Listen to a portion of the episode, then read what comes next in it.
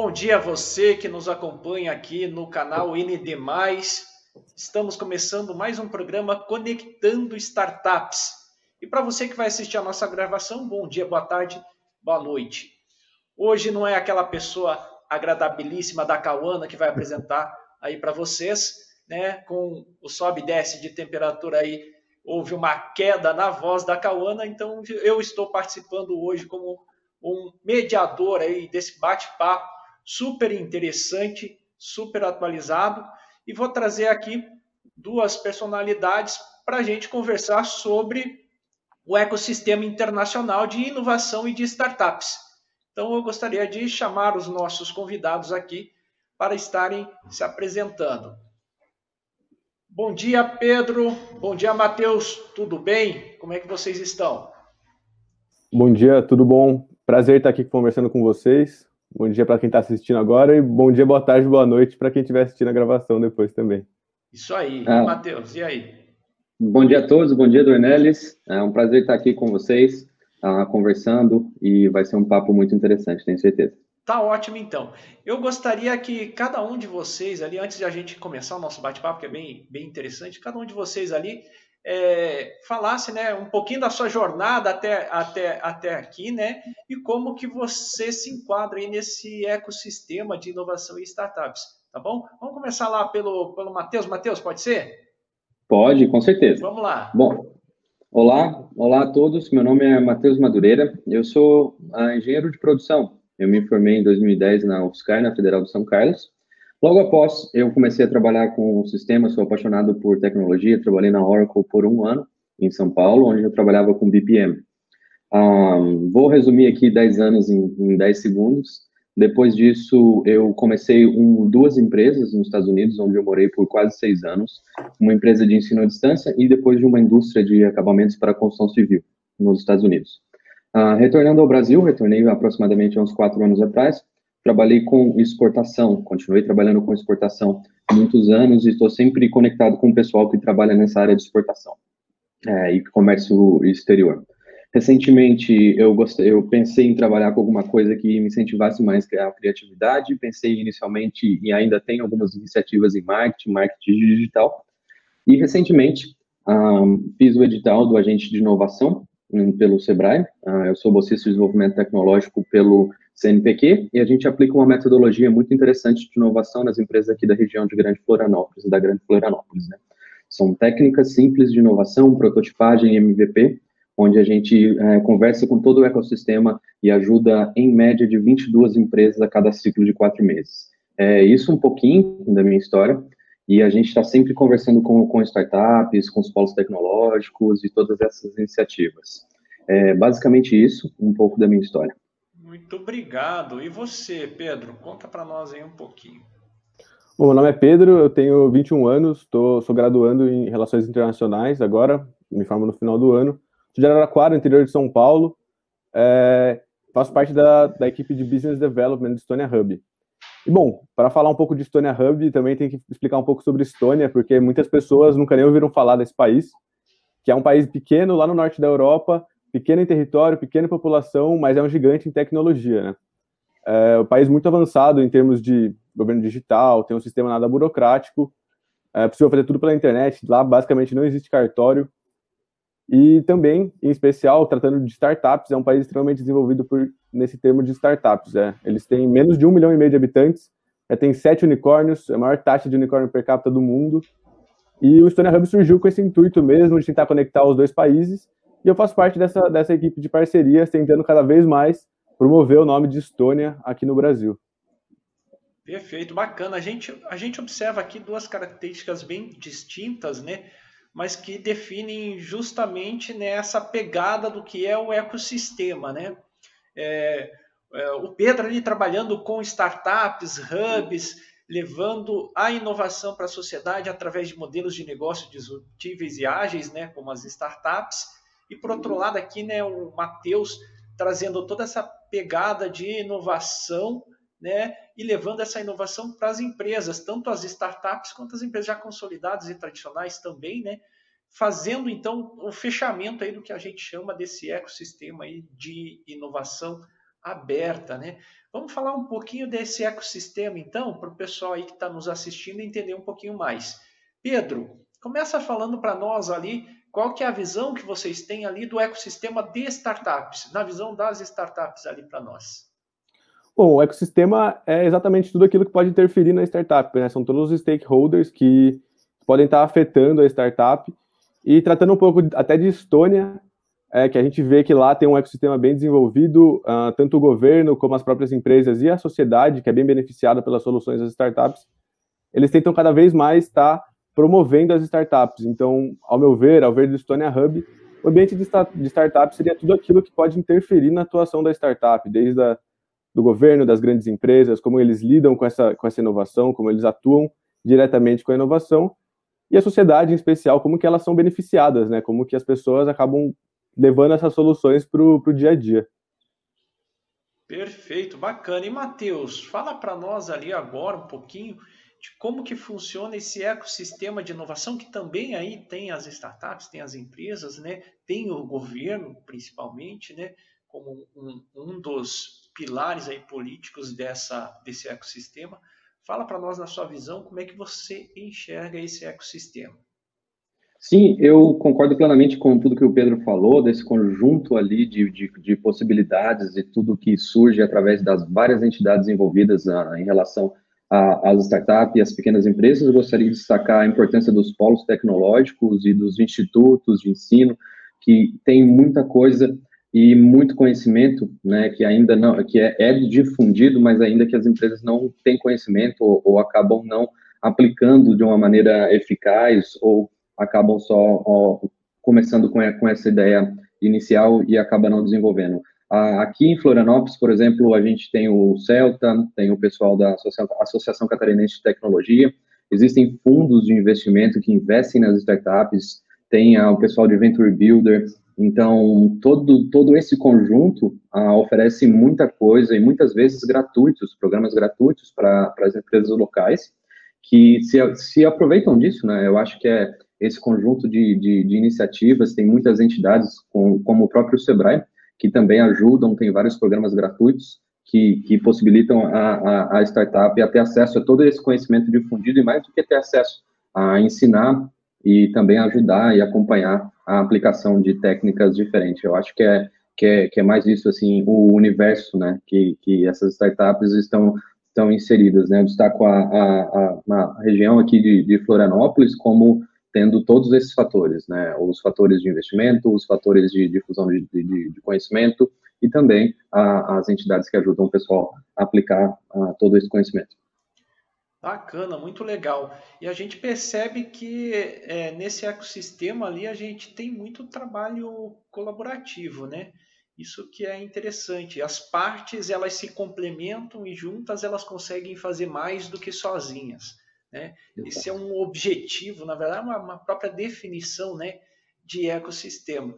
É, e o que a gente observou aí com a entrada, principalmente da pandemia, né, que acelerou todo esse processo de transformação digital, é que a gente começou aí a olhar pra, para esse ecossistema com, com um olhar um pouquinho diferente.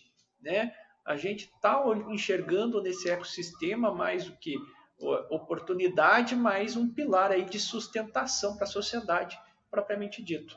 É, muito a gente fala né, nos polos de inovação, nos polos de tecnologia, né? Vale do Silício, né, é, é um termo muito recorrente, né? É, e aí o, o que é que acabou acontecendo? Os vários polos ao redor do mundo, né, começaram a construir os seus próprios vales, né? É, tentando aí é, é, ir na mesma pegada do Vale do Silício. E com a pandemia, a gente observou que houve uma comunicação maior entre esses polos e a gente pode dizer aí que uma internacionalização maior do ecossistema de startups. Né?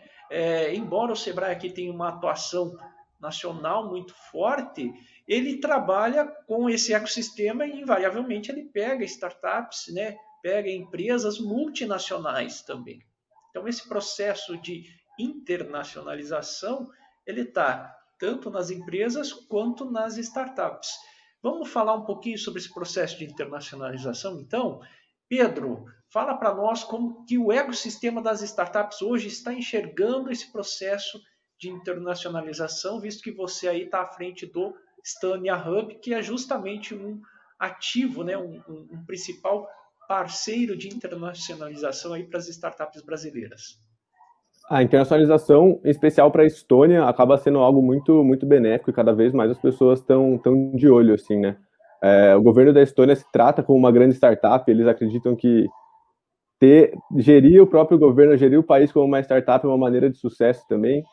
É, desde que eles venderam, que a, o Skype, por exemplo, foi uma startup estoniana, desde que ele foi vendido em, em 2011, cinco novos unicórnios surgiram no país, já tem sete. E, bom, eles tratam bastante isso em questão de tentar trazer startups para o país. Então, eles têm dois programas, por exemplo, que é o e-Residence, que é uma cidadania digital, que você consegue abrir uma empresa na Estônia, e o Startup Visa, que você consegue levar sua startup para lá e contratar pessoas de fora da União Europeia para tentar cada vez mais auxiliar no desenvolvimento de startups lá no país. Então, é, até um caso de um brasileiro que foi para lá, que é o Original Mai, do Edilson, que viu as oportunidades, em especial relacionadas à tecnologia, que, como eu disse, é um país pequeno, mas gigante em tecnologia, que tem lá na Estônia, pelo fato de ser esse, ter uma população pequena, eles conseguirem cada vez mais desenvolver o que pode ser benéfico para a sociedade, para a população. Então, esse ecossistema de startups internacional, focado na internacionalização, tem lá na Estônia em específico, tem cada vez mais se desenvolvido, porque também, como você citou, o Vale do Silício tem muito desenvolvimento em startup, mas não tem uma questão muito grande relacionada a governo digital, por exemplo. Então, lá na Estônia tem essa questão das GovTechs muito desenvolvida também. Eles acabam, o fato do governo se gerir como uma startup acaba facilitando todo, todo o resto, todo o ecossistema. Perfeito, bacana. É, enquanto a gente observava né, que os polos eram quê? Os polos eram geradores né, de, de, de startups para fora.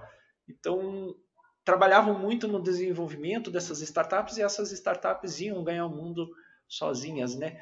Hoje a gente já observa né, que, por exemplo, o próprio governo da Estônia cria iniciativas para captar empresas inovadoras para dentro do seu próprio país, né, para dentro do seu próprio ecossistema ali do país. Então é, é uma inversão aí né, nesse fluxo que traz aí para o ecossistema excelentes oportunidades, né? E o Matheus ele está ali junto com o Sebrae dentro de um ecossistema de inovação. E a inovação, gente, nada mais é do que a internacionalização de conceitos. Né? Hoje nós não vivemos mais dentro de uma inovação que, que funciona para o Brasil, uma inovação que funciona para os Estados Unidos, uma inovação que funciona né, para outros países, para a Estônia, por exemplo. Né? O processo de internacionalização da inovação ele está acontecendo. Né? Um dos aspectos que traz isso né, para o nosso cenário um pouquinho mais tecnológico é, são as próprias ISOs, né, as normas de padronização aí dos processos de inovação né, de geração da inovação dentro das empresas. Mateus, é, conta aí um pouquinho para nós como que é esse processo de absorção do que vem de fora para dentro do ecossistema, né?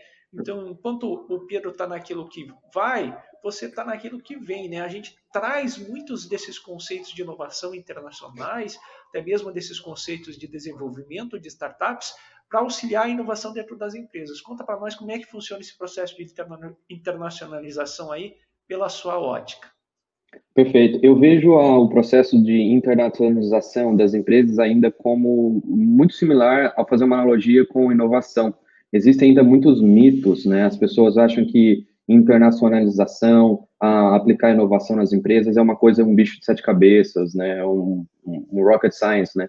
Porém, é, eu vejo que isso não é verdade, né? São iniciativas simples, né? Com o advento das tecnologias, agora com o reforço dessas tecnologias ah, difundidas aí ah, com, com a pandemia, tornou isso tudo mais fácil, né? A parte de internacionalização para empresas de software as a service, SaaS, essas empresas de tecnologia, é, eu vejo um caminho talvez mais simples, né? De conseguir internacionalizar, ao contrário de empresas mais tradicionais, vamos colocar assim, que tem que procurar todos o NCM, ver todas as restrições, né?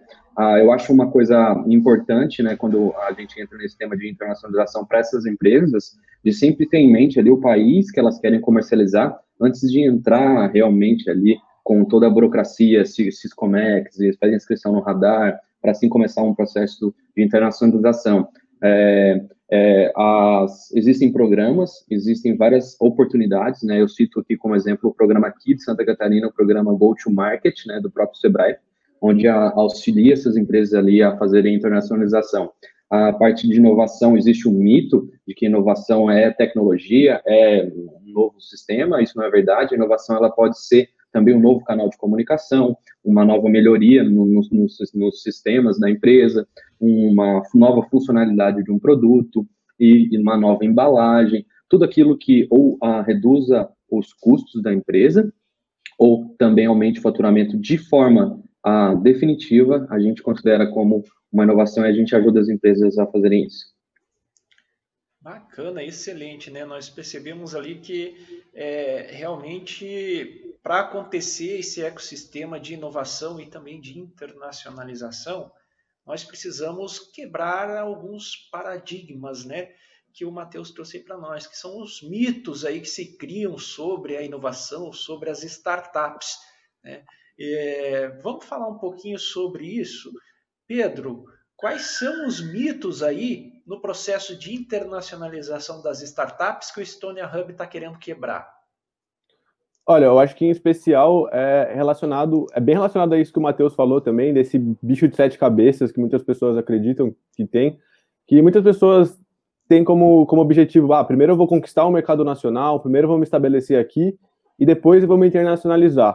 Enquanto, na verdade, às vezes existem, existem algumas startups que já têm um, um nível tecnológico muito mais maduro do que do próprio ambiente brasileiro. Então, é, até o, essa startup que eu citei, essa Original Mike, que trata de, de blockchain, que é uma startup brasileira que mudou para a Estônia, que eles já tinham um nível de tecnologia muito mais maduro do que era até aceitável aqui no Brasil, e eles viram na Estônia uma boa oportunidade. Então, acho que esse seria o principal mito, assim, em relação à, internacionalização, que, ao meu ver, deveria ser quebrado, que é de que a internacionalização não é um processo, assim, que tem que acontecer a longo prazo, ela pode ser um objetivo mais curto, porque às vezes pode fazer muito mais sentido para determinado país, para determinado lugar, que aqui no Brasil ou em outros países também não não está exatamente nesse grau de maturidade tecnológica. Acho que esse seria o principal mito mesmo de visar lugares que também possam ter que possam ter essa solução como com uma coisa que se encaixe como uma luva mesmo, uma, uma te solução tecnológica que faça muito mais sentido em outro lugar do que aqui no Brasil. Perfeito. E Matheus, e para a gente quebrar esse mito aí para as nossas startups, né, poderem trabalhar aí com as grandes empresas, tanto auxiliando a inovação, às vezes até como prestadora de serviços, né? Qual é o mito que a gente precisa quebrar para que as nossas startups fiquem aqui e não queiram ir lá para fora nesse primeiro momento para gerar essa renda e gerar esse fluxo de caixa aqui no Brasil? Perfeito. Ah, ah, eu vejo um momento bom, né, ah, para as exportações, né, a gente vê ali o dólar ah, sempre ali na faixa de 5 reais, isso estimula muitas empresas, né, ah, as empresas é, ficando aqui no Brasil e com essa queda dessa diminuição das fronteiras, a gente consegue perceber, né, que a, a surge muito interesse e as empresas estão sempre buscar, buscando esse novo conhecimento para internacionalizar eu sempre recomendo ter ali uma ajuda de, de alguém que já passou por isso, né, que já conhece essa dor, que já conhece os caminhos das pedras, né, muitas vezes essas pessoas estão ali disponíveis no, no, LinkedIn, eu mesmo tenho meu LinkedIn ali, às vezes eu ajudo o pessoal com dicas, né, apenas uma palavra às vezes pode ajudar, apenas um, um conselho pode ajudar bastante essas empresas ali que estão nessa dificuldade, né. O Brasil é um dos países agora que mais está atraindo os olhares dos investidores internacionais aí. O nosso mercado ainda tem muito tem muitas oportunidades, muitos mercados que ainda não estão saturados. Então, eu acho que isso serve de estímulo aí para as empresas é, ficarem aqui no Brasil e a quebra, a diminuição das barreiras a, possibilita toda essa essa fazer tudo isso daqui mesmo, né? A gente destaca ali o próprio investimento do, do da Berkshire Hathaway aí no, no Brasil, o pessoal está de olho, o próprio Sequoia quando investiu no Nubank lá atrás, então tá acontecendo coisas aqui no Brasil, que o que muitas vezes em países mais desenvolvidos seria uma missão mais impossível, assim vamos colocar. Perfeito, bacana. Uma das coisas assim que a gente sempre é, observou, né, historicamente aí no desenvolvimento desses modelos de negócios, né, inovadores, é enquadrar eles dentro de um formato já pré-estabelecido, dentro de uma burocracia já estabelecida, né? Então, eu acho que o processo de internacionalização aí das startups foi, foi procurado por, muitos, por muitas delas, justamente porque lá fora o processo burocrático de você criar e alavancar o seu modelo de negócio é menor, gera menos carga de trabalho para os negócios. Isso é verdade, Pedro? Com certeza. Acho que talvez esse, seja até o maior desafio assim para as startups que estão no começo, é, antes até de se internacionalizar. Acho que toda a questão burocrática de tributação também aqui do Brasil acaba atrapalhando um pouco a, o desenvolvimento das startups. É, os estonianos falam bastante disso, porque lá tem essa questão de zero burocrático, é, também isenção fiscal para pequenas empresas. Então, eles acabam, eles fazem isso para não matar as, as, empresas no ninho, né? Eles usam bastante esse termo. Então, acredito, concordo plenamente com o que, que você falou, que essa questão da burocracia atrapalha bastante mesmo. Bacana. E por outro lado, né, a gente vê no Brasil também iniciativas que tentam fazer com que esse processo né, de burocratização, até de legislação, né, é, fique mais acessível ou favoreça mais o ecossistema de inovação e de startups, né, Matheus? Tivemos agora recentemente é, já a assinatura né, do, do novo marco legal das startups, que, que cria aí uma série de, é, não vou dizer facilidades, né, mas tira uma série de entraves para que esses modelos de negócios inovadores possam criar e crescer melhor aqui no Brasil. Como que você enxerga, Matheus, pelo lado aí das empresas que estão buscando inovação, é, esse incentivo do governo? É, sem dúvidas, né? Aqui no Brasil a gente tem essa questão tributária, essa questão de legislação, um negócio latente assim entre a gente. Qualquer medida que, que reduza isso e, e diminua é, a, a, burocratização e o tempo é sempre muito bem-vinda, né? A gente vê países como o próprio Estados Unidos que estimulam isso já há anos, né? A gente consegue ver ah, como eles conseguem isso, né? E eu acho que eu venho acrescentar, a gente já, por outro lado, né, a gente já está acostumado com um pouco de burocracia aqui no Brasil, vamos colocar assim. Então, uma burocracia a mais para iniciar um processo de internacionalização ah, não, não seria muito o, um desafio, assim, visto que as empresas hoje já, já, já possibilitam bastante, né? Aqui no dia a dia das empresas a gente vê é, burocracias com é, para financiamentos, para várias coisas, né? E a gente vê também a, a facilidade. Eu falo um pouco do, do, aqui do estado de Santa Catarina, que, que tem bastante é, iniciativas para abrir empresa mais rápido, para conseguir ali um Pronamp, algum, um, algum sistema mais rápido, o próprio programa de internacionalização do próprio Sebrae ali, que tem algumas iniciativas, empresas que, que, que me, me, me procuram para saber mais sobre isso. Então, o, esse assinatura do marco legal era uma coisa que a gente já estava é, pensando ah, bastante e, e, ficamos bem satisfeitos aí com, com essa desburocratização, né? A burocratização, ela é sempre um entrave. Perfeito, bacana. E, o, e aqui de uma forma rápida, né? O que, que a gente pode esperar do futuro desse ecossistema? Pedro, começa aí com você. Olha, eu acho que o futuro é bem promissor, assim, quanto cada vez mais o, esse, esse ecossistema aqui no Brasil tende a se desenvolver. Acho que tem muitas empresas de tecnologia aqui no Brasil, também fora, mas tratando de Brasil em específico, que tem potencial para serem novos Googles, novos Facebooks, são empresas totalmente focadas na tecnologia e é o futuro, né? Esse, essa coisa de tecnologia está cada vez mais se desenvolvendo, a pandemia catalisou bastante isso também. Então, acho que realmente o que a gente pode esperar é que cada vez mais se desenvolva esse, esse ecossistema, que as pessoas cada vez mais utilizem das, das soluções desenvolvidas pelas startups e que isso acabe se tornando uma coisa relativamente normal do dia a dia. Assim, as startups não tenham mais esse, esse paradigma que tem um pouco assim de pessoas, ah, é uma coisa de tecnologia, uma empresa pequena, não sei o quê, mas acaba focando e vendo o potencial que tudo isso tem. Assim, acho que esse para mim é, é, o futuro do, do ecossistema mesmo. Beleza. E você, Matheus? Eu destacaria dois pontos: os serviços descentralizados, né? Ali, até através de tecnologias de blockchain, eu vejo muito engajamento nisso na, na em várias empresas fazendo isso. Ah, e destacaria também o Internet das Coisas, né? O famoso IoT, que tem bastante empresas também desenvolvendo com isso. Eu vejo que serviços que possibilitem ali é, é, acesso global de usuários, as startups trabalhando bastante nessas questões, né? E principalmente aquelas questões de, de, de, tecnologia em si, onde a pessoa consegue muitas vezes sozinha desenvolver ali algum, alguma coisa e, e, com esse mundo sem fronteiras que a gente vive hoje em dia e todas as iniciativas e ajuda que a gente vê até muitas vezes de graça na internet, então muito mais simples, né, do que um processo desse há 10 anos atrás, por exemplo. Legal, gente. Muito obrigado aí pelo bate-papo. A gente já está chegando no finalzinho, mas antes da despedida, eu gostaria que cada um de vocês deixasse aquela frase de impacto para quem está nos assistindo. Né? Pedro, começa com você. Olha, uma frase de impacto acho que era seria de valorizar a internacionalização mesmo, de ver com bons olhos que não é um bicho de sete cabeças e são umas são oportunidades muito boas, podem fazer muito sentido. Então vamos internacionalizar isso aí.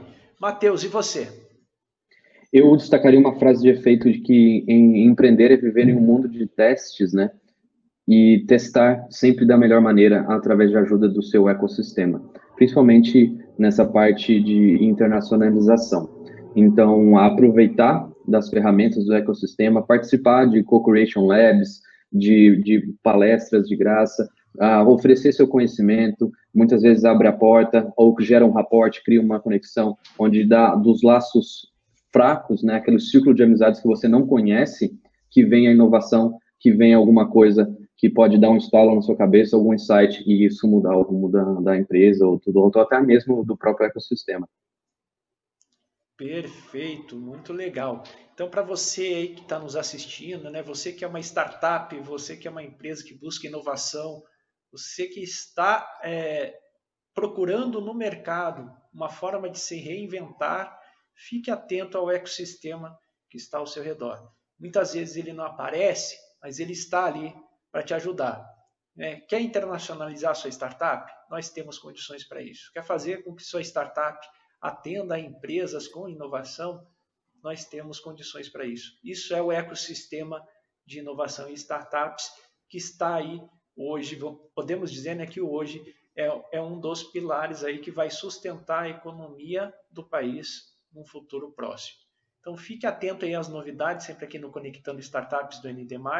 Agradeço aí a presença do Pedro, agradeço ao Matheus e deixo para vocês aí um excelente final de semana. Tchau, gente. Obrigado. Obrigado, Dornelis. Posso só falar uma coisa, se alguém tiver interesse, ah, por favor, existe ali o programa do Brasil Mais, um programa do Sebrae, totalmente gratuito, o acompanhamento das empresas, é uma forma do, dos impostos que todo mundo paga receber um conhecimento. Pode me buscar no LinkedIn ou entrar no próprio site do Brasil Mais para ter mais informações. Muito obrigado. Acompanhe no portal ND Mais que vai ter mais informações lá para vocês. Até mais, gente. Obrigado.